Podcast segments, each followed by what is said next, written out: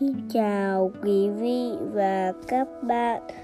Mời quý vị và các bạn hãy lắng nghe câu chuyện Nhà vua và người thầy thuốc với giọng đọc của Trương Đức Lượng và người nghe Trương An Nhiên. Câu chuyện bắt đầu. Đây là một câu chuyện dài trong uh, tuyển tập nghìn lẻ một đêm. Mời quý vị và các bạn tập trung lắng nghe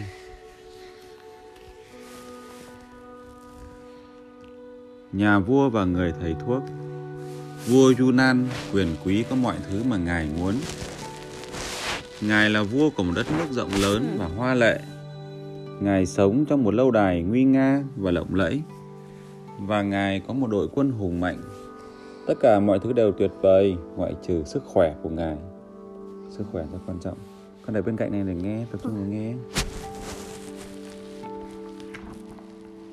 Nhà vua bị một căn bệnh khủng khiếp mà mọi người hay gọi là bệnh hủi khiến cho khắp cơ thể ngài nổi đầy những vết lở loét đau đớn trên da. Rất nhiều thầy thuốc đã được mời đến để chạy chữa cho nhà vua nhưng tất cả đều thất bại. Ta cảm nhận được mọi thứ ngoại trừ vẻ đẹp cường tráng. Nhà vua vẫn thường than thở như vậy. Một hôm, có một thầy thuốc đến gặp nhà vua. Người đó tuyên bố, tôi đến đây để chữa khỏi bệnh cho ngài. Đây bên cạnh tập trung nghe.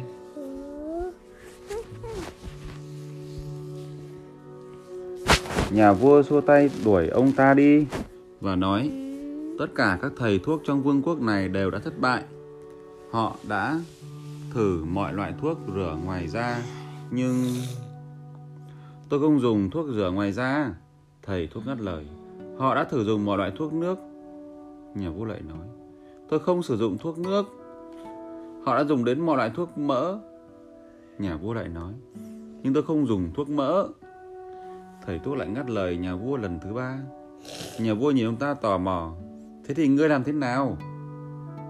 Nếu chiều nay ngài chơi polo bằng chiếc gậy mà tôi trao cho ngài, sau đó ngài tắm rửa và đi ngủ, thì đến sáng hôm sau ngài sẽ khỏi bệnh thầy thuốc nói thật ư đúng vậy. Trong căn phòng riêng của mình, người thầy thuốc nọ liền bắt tay vào việc. Ông ta mở chiếc túi của mình, lấy ra một cái lọ nhỏ bằng thủy tinh và một loại thảo mộc lạ. Sau đó, ông ta nghiền các loại hương liệu, trộn lẫn chúng với một chất lỏng có mùi rất lạ. Đến buổi trưa thì vị thầy thuốc đó đã chuẩn bị xong thứ thuốc chữa bệnh của mình. Từ một trong những chiếc túi của mình, ông ta lấy ra một chiếc gậy polo rỗng ở giữa. Ông ta mở đầu bịt của chiếc gậy ra và đổ vào đó hỗn hợp chất lỏng vừa pha chế. Sau đó, ông ta đưa chiếc gậy đó cho nhà vua. Chiếc gậy đây, thưa đức vua, chúc ngài có một buổi chơi polo vui vẻ. Chiều hôm đó, Vị thầy thuốc và tất cả triều thần tụ họp quanh sân chơi polo để xem trận đấu. Nhà vua cưỡi trên lưng ngựa và bắt đầu cuộc chơi, đánh quả bóng bay vút ra xa. Những người chơi khác phi ngựa xung quanh sân đấu, tranh nhau quả bóng. Một người trong số họ đã đánh trúng và tất cả cùng bắt đầu cuộc đua tiến về cầu môn. Chẳng bao lâu sau, khắp người nhà vua ướt đẫm mồ hôi, ngài thở hồn hển. Hãy tục chơi đi! vì thầy thuốc nói lớn Thế là nhà vua lại tiếp tục. Ngài vung chiếc gậy đánh mạnh vào quả bóng ngựa phi thật nhanh. Nhà vua ghi được một bàn thắng đẹp mắt và tất cả cùng hò reo chúc mừng. Một lúc sau, vị thầy thuốc nói, vậy là đủ rồi. Bây giờ ngài đi tắm đi, sau đó ăn chút gì và đi ngủ ngay sau đó. Nhà vua đưa trả lại vị thầy thuốc chiếc gậy và làm theo lời dặn. Thầy thuốc mở nút bịt đầu gậy và nhìn vào bên trong, chất lỏng đã không còn nữa Tốt lắm, tốt lắm. Ông ta tự nói với mình. Quan tể tướng là một người đa nghi, nên ông ta đã theo dõi tận và thấy tất cả những việc đó của thầy thuốc. Ta là quan tể tướng, ta ra lệnh cho ngươi phải cho ta biết ngươi cho gì vào bên trong chiếc gậy đó. Một loại thuốc, thuốc này sẽ được hấp thụ qua tay nhà vua khi ngài chơi polo. Khi nhà vua vận động, thuốc sẽ được lưu thông đi khắp cơ thể. Tôi đang mong chờ nhà vua sẽ khỏi bệnh hoàn toàn khi nhà vua tỉnh dậy vào sáng hôm sau, lần đầu tiên sau nhiều năm, ngài không còn cảm thấy đau đớn nữa.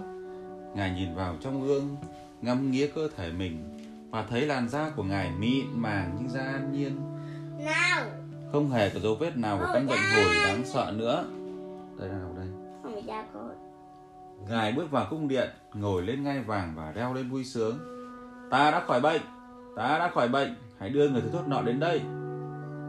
Ngài cảm thấy thế nào, thưa đức vua? Thầy thuốc hỏi khi ông ta được dẫn vào cung điện. Nhà vua lao bổ đến và ôm chầm lấy ông ta. Thật tuyệt vời, người xứng đáng được ban thưởng hậu hĩnh, người bạn của ta. Trước tiên, chúng ta hãy cùng ăn mừng đã. Ngài vỗ tay và những người hầu chạy đến. Hãy bày bàn và chuẩn bị một bữa tiệc thật lớn. Gọi tất cả các nhà công đến đây. Sau đó, Ngài quay lại phía quan tể tướng và ra lệnh. Hãy thông báo với cả vương quốc rằng ngày hôm nay là ngày lễ, dành riêng cho vị thầy thuốc mới của ta. Quan tể tướng cúi đầu, vâng lệnh và quay bước đi. Nhưng trước khi đi, ông ta còn liếc nhìn về thầy thuốc với ánh mắt nham hiểm. Trong lòng ông ta đang sục sôi vì ghen tức. Suốt cả ngày hôm đó và cả ngày hôm sau, khắp trong cung điện tổ chức những bữa tiệc lớn Nhà vua không khi nào chịu rời xa người bạn mới của mình. Ngài ngồi bên cạnh thầy thuốc, nói chuyện suốt với ông ta, ban thưởng cho ông ta những chiếc hòm đựng đầy vàng và ra lệnh xây cho ông ta một ngôi nhà thật đẹp. Đến ngày thứ ba, quan thể tướng nhìn cách nói chuyện với nhà vua khi chỉ có hai người. Thần có nhiều điều lo ngại về vị thầy thuốc đó. Ông ấy ổn chứ? Ông ta rất ổn nhưng thần nghĩ ông ta không giống như vẻ ngoài của ông ta. Đây là nhà vua, đây thầy thuốc này. Quan thể tướng mời nhà vua cùng đi dạo trong vườn. Ông ta dẫn nhà vua vào lối đi có nhiều vòi nước đang phun lên. Tiếng nước át đi âm thanh khác ở xung quanh. Như vậy lời nói của ông ta sẽ không bị nghe trộm. Chúng ta không biết ông ta từ đâu đến, nhưng ông ta lại có một khả năng thật đặc biệt. Đừng có thể bố mở. Đúng vậy, ông ta đã chữa khỏi bệnh cho ta. Vâng, thưa đức vua, nhưng ông ta chữa khỏi bệnh cho ngài chỉ bằng cách đưa cho ngài chiếc gậy polo. Vậy thì ông ta cũng có thể giết chết ngài dễ dàng bằng cách đưa cho ngài một bông hoa thơm để ngài ngửi. Ngươi đang nói gì vậy? Chúng ta đang chẳng biết gì về ông ta.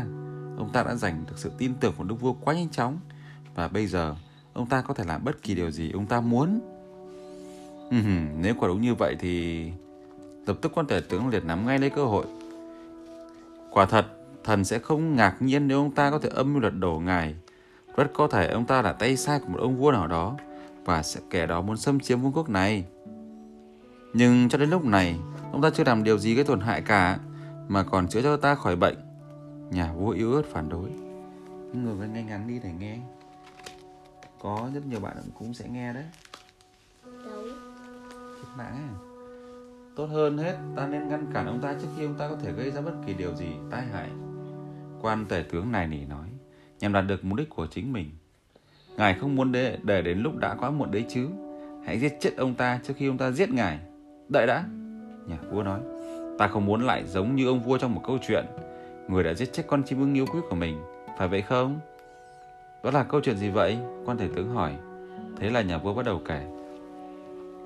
Nhìn kỹ nha sẽ rất nhiều bạn cùng nghe, giống như trên podcast ngày xưa, có một ông vua ông ta có một con chim ưng rất yêu quý và rất đáng tin ngày nào ông ta đi săn cũng đều mang theo con chim ưng đó một buổi chiều nóng nực ông ta dừng chân nghỉ bên một dòng suối trong mát. Ông ta múc đầy nước vào chiếc cốc của mình rồi đưa cho con chim ưng một chút. Nhưng con chim đã hất đổ cốc nước trên tay nhà vua. Nhà vua lại đưa cho con chim một cốc nước khác, nhưng con chim lại hất đổ.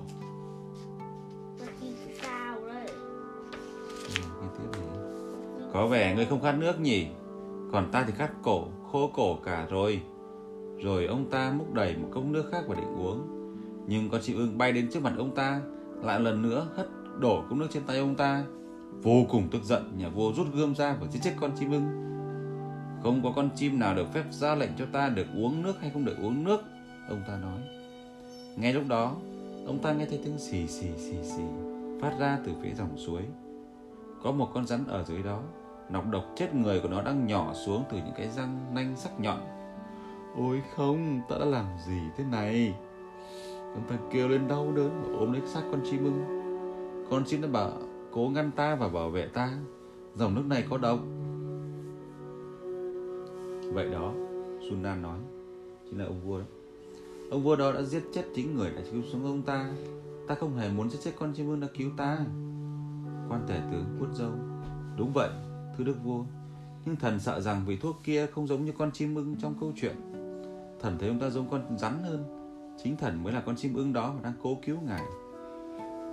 Quan tể tướng tỏ ra trung thành và chân thật đến nỗi nhà vua đã bị thuyết phục.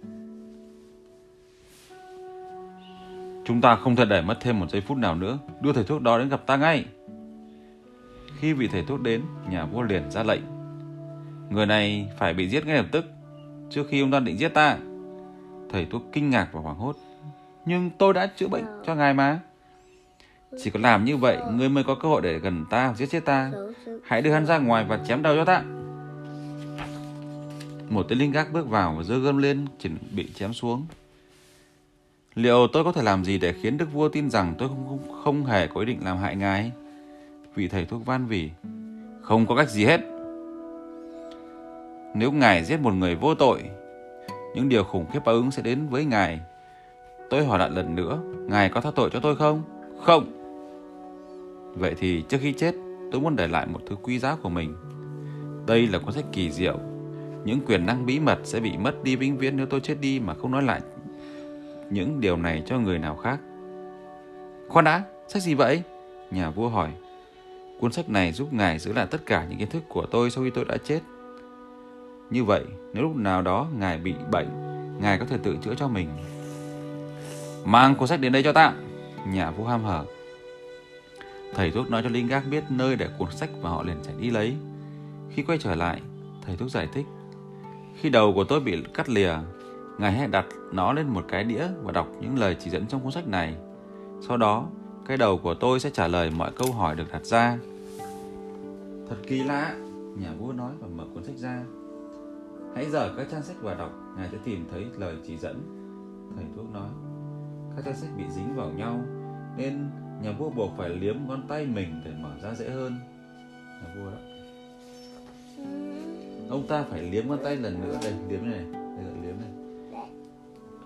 Để mở trang thứ hai, nhưng cả hai trang sách đều trống trơn.